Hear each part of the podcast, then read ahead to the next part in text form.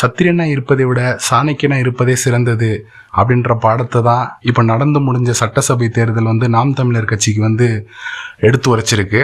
சரி அப்படி என்ன அவங்க வந்து சத்திரனா இருந்துட்டாங்க?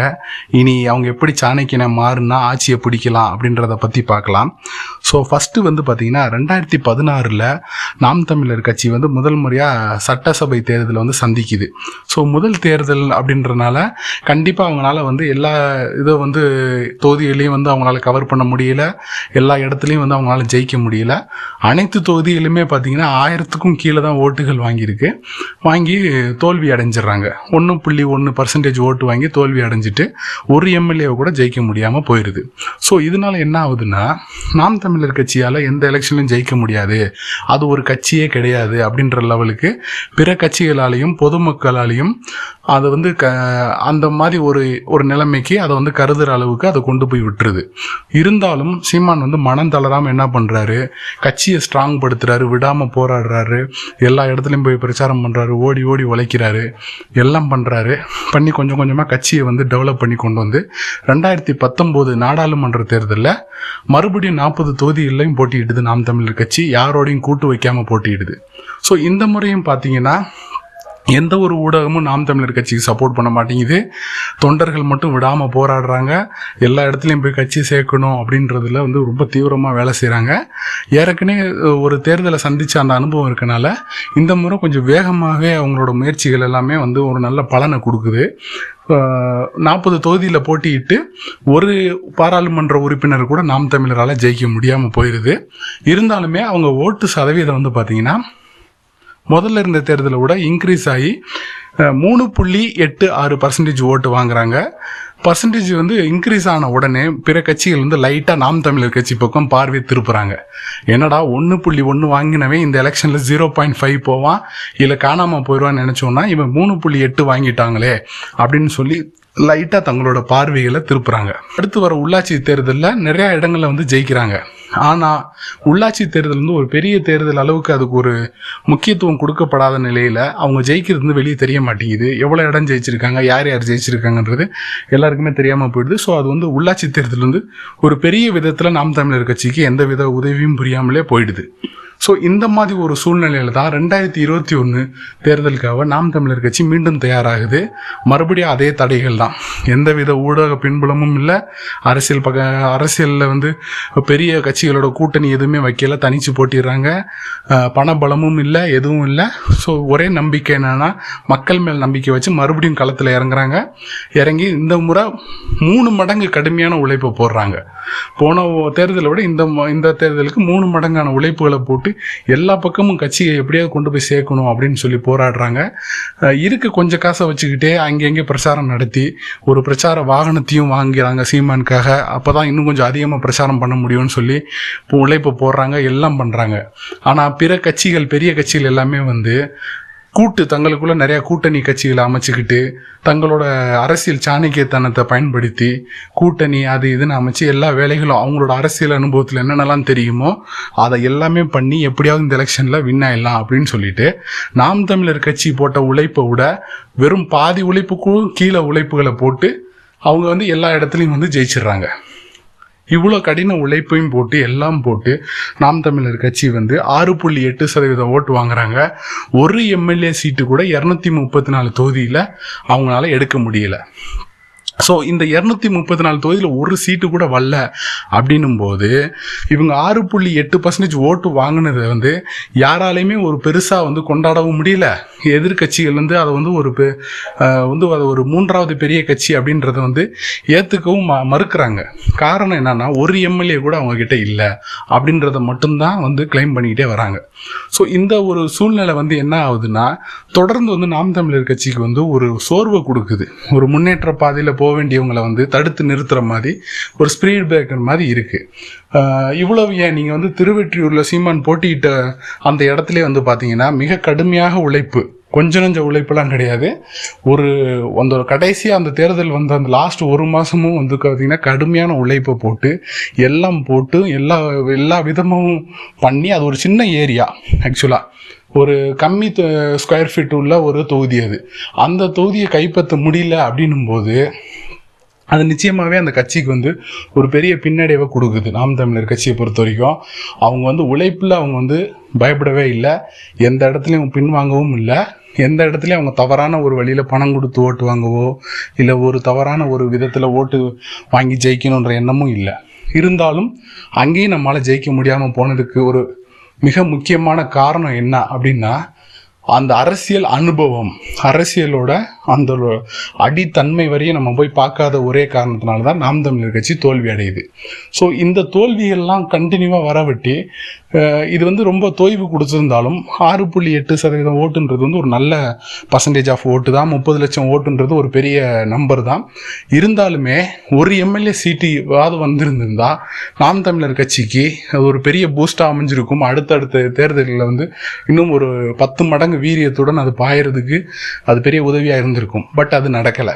ஸோ இது ஏன் நடக்கலை அப்படின்றத இப்போ நம்ம சில பாயிண்ட்ஸில் பார்க்கலாம். ஸோ இது என்னென்ன பாயிண்ட்ஸ்லாம் நம்ம பண்ணோம்னா அடுத்து வர எலெக்ஷனில் கண்டிப்பாக நம்மளால் ஜெயிக்க முடியும். நாம் தமிழர் கட்சி வந்து ஆட்சிக்கு கூட அமைக்க முடியும்.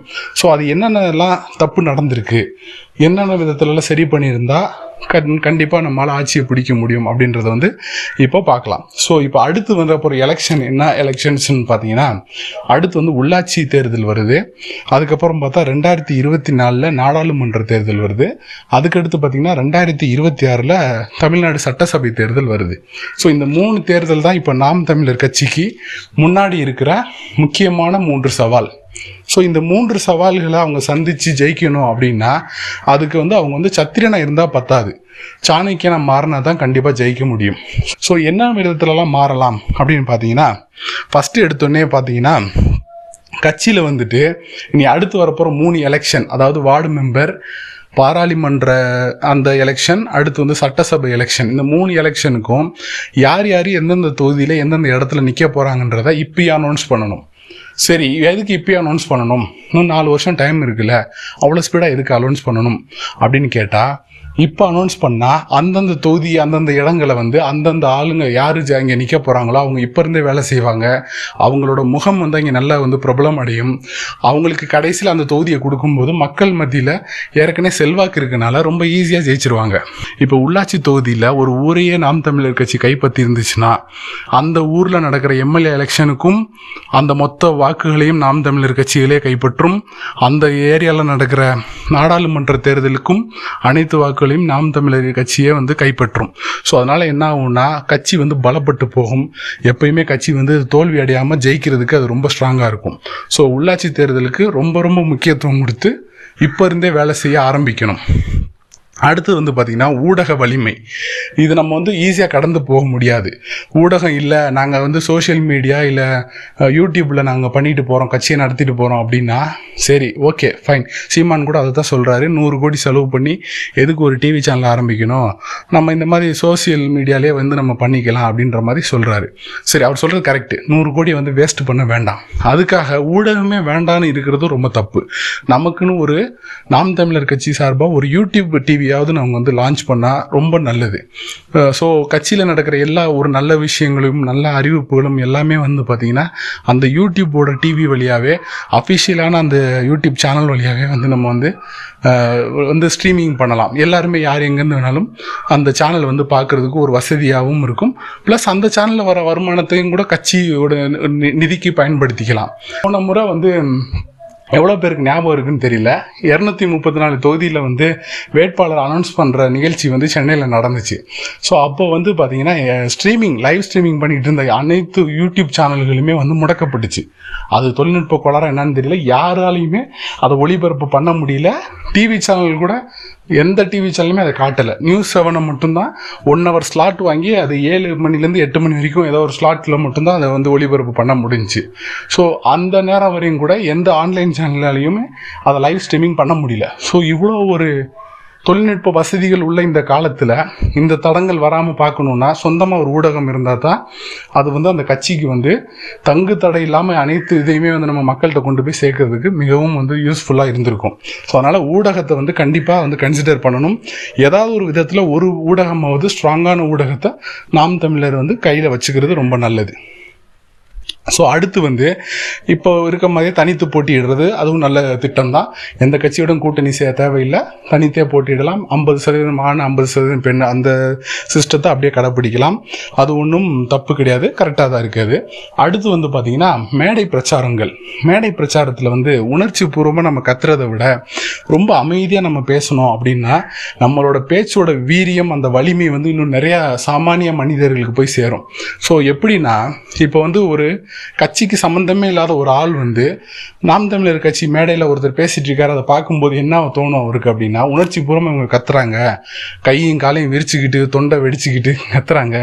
ஸோ இது வந்து இந்த மாதிரி ஆளுங்கக்கிட்ட வந்து நம்ம ஆட்சியை கொடுத்தோம்னா நாளைக்கு ஏதாவது ஒரு சரியாக நடத்த மாட்டாங்க அப்படின்ற மாதிரி ஒரு பயத்தை வந்து அது உருவாக்கிடுது ஸோ இந்த பயத்தை போக்கணும்னா நம்ம சிரிச்சுக்கிட்டே அமைதியாக என்ன பண்ண போகிறோம் என்ன செய்ய போகிறோம் அடுத்த கட்ட நடவடிக்கை என்ன அப்படின்றத வந்து நம்ம தெளிவாக சொன்னோம்னா கண்டிப்பாக யாராக இருந்தாலும் பத்து முறை நம்மளை புறக்கணித்தாலும் பதினோராவது முறை சிந்திப்பாங்க. கண்டிப்பாக நாம் தமிழர் பக்கம் அவங்க வந்து மாறுறதுக்கான வாய்ப்புகள் ரொம்ப அதிகமாகவே இருக்குது எல்லா இடத்துலையும் வந்து குட்டி குட்டி ஆஃபீஸ் நாம் தமிழர் கட்சி அலுவலகம் அப்படின்ற ஒரு கான்செப்டை நம்ம கொண்டு வரணும். அதாவது என்னன்னா சின்ன கிராமத்துல இருந்து பெரிய நகரம் வரையும் எல்லா ஊர்களையும் அட்லீஸ்ட் ஒரு அலுவலகமாவது சின்ன அலுவலகம் பத்துக்கு பத்து ரூம் சைஸில் கூட இருக்கட்டும் அது. அது இருக்கணும். அங்கே ஒரு கம்ப்யூட்டரை வச்சு ஒரு ஆள் அங்கே வந்து இருக்கணும். எப்பயுமே இருபத்தி நாலு நேரம் அங்கே ஒருத்தர் இருந்தாங்கன்னா அந்த ஊரில் எந்த பிரச்சனையாக இருந்தாலும் அந்த அலுவலகத்தில் போய் சொல்லுவாங்க. அதை வச்சுக்கிட்டு அந்த ஊரில் என்னென்ன சின்ன சின்ன பிரச்சனைகள் இப்போ எனக்கு குழா வேணும் அப்படின்னா அந்த அலுவலகத்தில் சொன்னாங்கன்னா ஒரு குழாக்கு ஏற்பாடு பண்ணி தருவாங்க. ரோடு போடணும் அப்படின்னா ஒரு மனு எழுதி அந்த ஊர் எம்எல்ஏவட்டியோ இல்லை அந்த ஊர் கலெக்டர் ஆஃபீஸில் கொடுத்து கூட அவங்க அதை கொண்டு வருவாங்க. ஸோ இந்த மாதிரி அந்த அலுவலகம் வந்து அந்த ஊர் மக்களுக்கு பயன்பட்டுக்கிட்டே இருந்துச்சுன்னா அந்த ஊர் மக்கள் மத்தியில் நாம் தமிழர் கட்சிக்கு ஒரு நல்ல பேர் கிடைக்கும். ஸோ அது மூலியமாக என்ன ஆகும்? அந்த கட்சி வந்து அந்த ஊரில் வலுப்பெறும். ஸோ அதே நேரத்தில் வந்து ஒரு உண்டியில் கூட அந்த அலுவலகத்தில் வச்சுட்டு யாரெல்லாம் நன்கொடை போடணும்னு நினைக்கிறீங்களோ நீங்கள் நன்கொடை இதில் போடலாம் அப்படின்னு சொன்னீங்கன்னா அந்த நன்கொடையை வச்சு அந்த அலுவலகத்தை ரன் பண்ணுறதுக்கு அது மிகவும் வந்து ரொம்ப பயனுள்ளதாக இருக்கும். ஸோ இந்த மாதிரி நம்ம வந்து எல்லா ஊர்களிலும் ஒரு சின்ன அலுவலகம் திறந்தோம்னா அது அந்த ஊரை வந்து நமக்கு தக்க வச்சு கொடுக்கும். அடுத்து வந்து எந்த தொகுதியில் யார் இப்போ எம்எல்ஏ எலெக்ஷன்லையோ எம்பி எலெக்ஷன்லையோ நின்றாங்களோ அவங்களுக்கே அதே தொகுதியை அடுத்தடுத்த எலெக்ஷன்களையும் கொடுக்கணும்.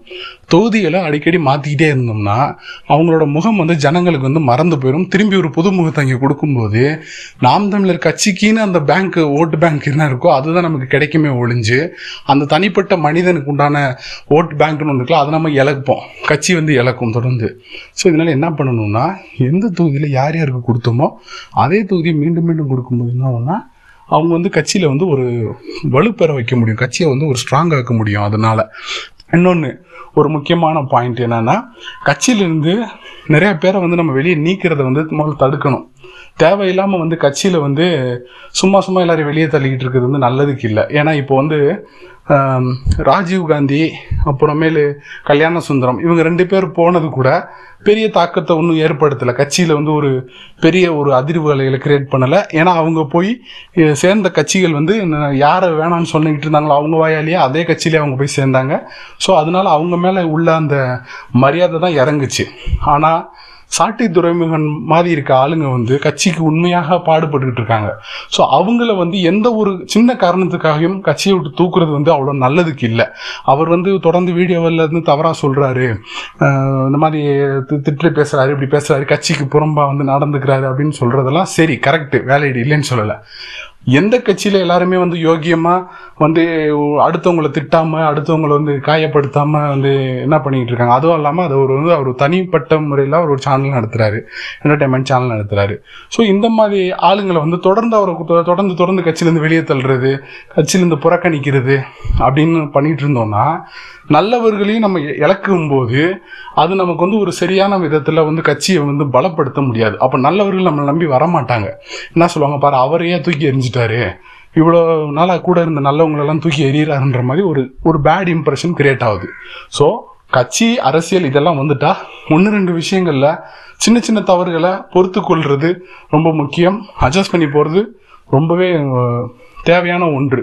எல்லாத்துக்குமே வந்து நம்ம கோவப்படக்கூடாது எல்லாத்துக்குமே வந்து நம்ம எக்ஸ்ட்ரீமாக நடந்துக்கக்கூடாது தவிர்க்க முடியாத காரணம் இவங்க பண்ணதை மன்னிக்கவே முடியாத குற்றம் அப்படின்னு வரும் பட்சத்தில் மட்டும்தான் கட்சியை விட்டு தூக்கணும். ஸோ இதை வந்து சீமான் நிச்சயமாக கன்சிடர் பண்ணணும். சாட்டை துறைமுகனை சாட்டை துரைமுருகனை திரும்பி கொண்டு வந்தாருன்னா நிச்சயமாக வந்து அது ஒரு பூஸ்டாக இருக்கும் கட்சிக்கு. ஸோ இந்த மாதிரி ரெண்டாம் கட்ட தலைவர்களையும் உருவாக்கணும். ஸோ அதிமுக திமுக இந்த மாதிரி வேறு கட்சிகள் வந்து பார்த்தீங்கன்னா ரெண்டாவது மூன்றாவது தலைவர்கள் இருக்காங்க. பிரச்சாரத்துக்கு போகும்போது எல்லாத்துக்கும் போகும்போது இந்த ரெண்டாவது மூன்றாவது கட்சி தலைவர்கள் வந்து ரொம்ப சப்போர்ட்டாகவும் ரொம்ப அந்தந்த ஏரியாவை அந்தந்த தொகுதியை வந்து அவங்க ஒரு கட்டுப்பாட்டுக்குள்ளே வச்சு ஜெயிக்க வைக்கிறாங்க கட்சியை. ஒரே ஆளே எல்லா தொகுதிக்கும் போயிட்டு வரணும் அப்படின்னும் போது அது சாத்தியம் இல்லாத ஒன்றாக மாறுது கான்சென்ட்ரேஷனும் பண்ண முடியாது. இரநூத்தி முப்பத்தி நாலு தொகுதியும் ஒருத்தரே போய் கான்சென்ட்ரேட் பண்ணணும் அப்படின்னும் போது அது வந்து ஒரு ஷார்ட் பீரியடில் அவ்வளோ தூரம் கான்சென்ட்ரேட் பண்ண முடியாது. ஸோ அதனால் என்ன ஆகணும்னா இரநூத்தி முப்பத்தி நாலு தொகுதிக்கும் அங்கங்கே ஒரு மண்டலமாக பிரித்து அந்த மண்டலத்துக்கு ஒரு தலைவர் துணைத் தலைவரை வச்சுக்கிட்டு அவர் கையில் அந்த இதை ஒப்படைச்சு ரெண்டாம் கட்ட மூன்றாம் கட்ட தலைவர்கள் கிரியேட் பண்ணாங்கன்னா கண்டிப்பாக அது வந்து நாம் தமிழர் கட்சிக்கு வந்து ஒரு பயங்கர பூஸ்டாக அமையும். நிச்சயமாக அது வந்து மிகப்பெரிய ஒரு ஸ்ட்ராங்கான அமையும். ஸோ இதெல்லாம் நாம் தமிழர் கட்சியில் கொண்டு வந்தாங்கன்னா கண்டிப்பாக ரெண்டாயிரத்தி இருபத்தி நாலு இருபத்தாறு நாம் தமிழர் கட்சியில் கையில் ஆட்சி இருக்கும். ஸோ இடைத்தேர்தல் எங்கே இருந்தாலுமே அந்த இடை இடைத்தேர்தல் எங்கே வந்தாலுமே அந்த இடைத்தேர்தலில் சீமானே களத்தில் இறங்கணும். அவரே நிற்கணும் அந்த தொகுதியில். எந்த தேர்தல் எவ்வளோ முறை இடைத்தேர்தல் இருந்தாலும் அவர் நிற்கணும் ஏன்னா ஏதாவது ஒரு இடைத்தேர்தலையாவது அவர் வந்து ஜெயிச்சு உள்ளே எப்படியாவது அவர் உள்ளே அனுப்பிட்டோம்னா அது வந்து ஒரு கட்சிக்கு வந்து மிகப்பெரிய பலமாக அமையும். சீமான் சொல்கிறாரு நான் ஒரு சீட்டை வச்சுக்கிட்டு உள்ளே போய் என்ன பண்ண போகிறேன் அப்படின்னு சொல்கிறாரு அப்படி கிடையாது அது. ஒரு சீட்டுனாலும் அந்த ஒரு சீட்டு யாராவது ஒருத்தர் உள்ளே போனாங்கன்னா அது கண்டிப்பாக கட்சிக்கு வந்து நூறு மடங்கு தன்னம்பிக்கையும் பலத்தையும் கொடுக்கும். ஸோ இந்த நூறு மடங்கு தன்னம்பிக்கையும் பலமும் வேணும்னா அந்த இட இடைத்தேர்தலில் கண்டிப்பாக ஜெயிக்கணும். ஜெயிக்கிறதுக்கு யாரையோ ஒருத்தர் நிறுத்தினோம்னா அவங்கள ஜெயிக்க வைக்கிறது ரொம்ப கஷ்டம். சீமான் நின்றாருன்னா ஜெயிக்க வைக்கிறது கொஞ்சம் ஈஸி ஸோ அதனால் கண்டிப்பாக சீமான் வந்து இதில் எந்த வித இதுவும் சமரசமும் இல்லாமல் கண்டிப்பாக இடைத்தேர்தலில் இறங்கணும். இறங்கி நின்று ஒரு எம்எல்ஏவாகவாவது அது உள்ளே போய் சட்டசபைக்குள்ள நுழையணும் நாம் தமிழர் கட்சி. அப்படி நுழைஞ்சிச்சுன்னா கண்டிப்பாக அந்த கட்சி வந்து மக்கள் மத்தியில் ஒரு நல்ல பேரையும் எடுக்கும். நிச்சயமாக ரெண்டாயிரத்தி இருபத்தி ஆறில் ஆட்சியும் பிடிக்கும். ஸோ இப்போ நான் சொன்ன இந்த இது எல்லாமே வந்து என்னுடைய தனிப்பட்ட கருத்துக்கள் தான். இதை எந்த லெவலுக்கு அவங்க இம்ப்ளிமெண்ட் பண்ணுறாங்க அப்படின்றத பொறுத்து தான் ரெண்டாயிரத்தி இருபத்தி நாலுலேயும் இருபத்தி ஆறுலேயும் நாம் தமிழர் கட்சியோட வெற்றி பாதையில் அவங்க போக போகிறதுக்கான அடிப்படை விஷயங்களாக அது அமையும். அடுத்து ஒரு வீடியோவில் ஒரு கண்டென்ட்டோட நம்ம பேசலாம். ஸோ இது உங்களுக்கு பிடிச்சிருந்தா உங்கள் ஃப்ரெண்டுங்களுக்கு ஷேர் பண்ணுங்கள் லைக் பண்ணுங்கள் கமெண்ட் பண்ணுங்கள் சப்ஸ்கிரைப் பண்ணுங்கள் மறக்காமல் எங்கள் சேனலை தொடர்ந்து இந்த மாதிரி வீடியோக்கள் உங்களுக்கு வந்துக்கிட்டே இருக்கும். நன்றி வணக்கம்.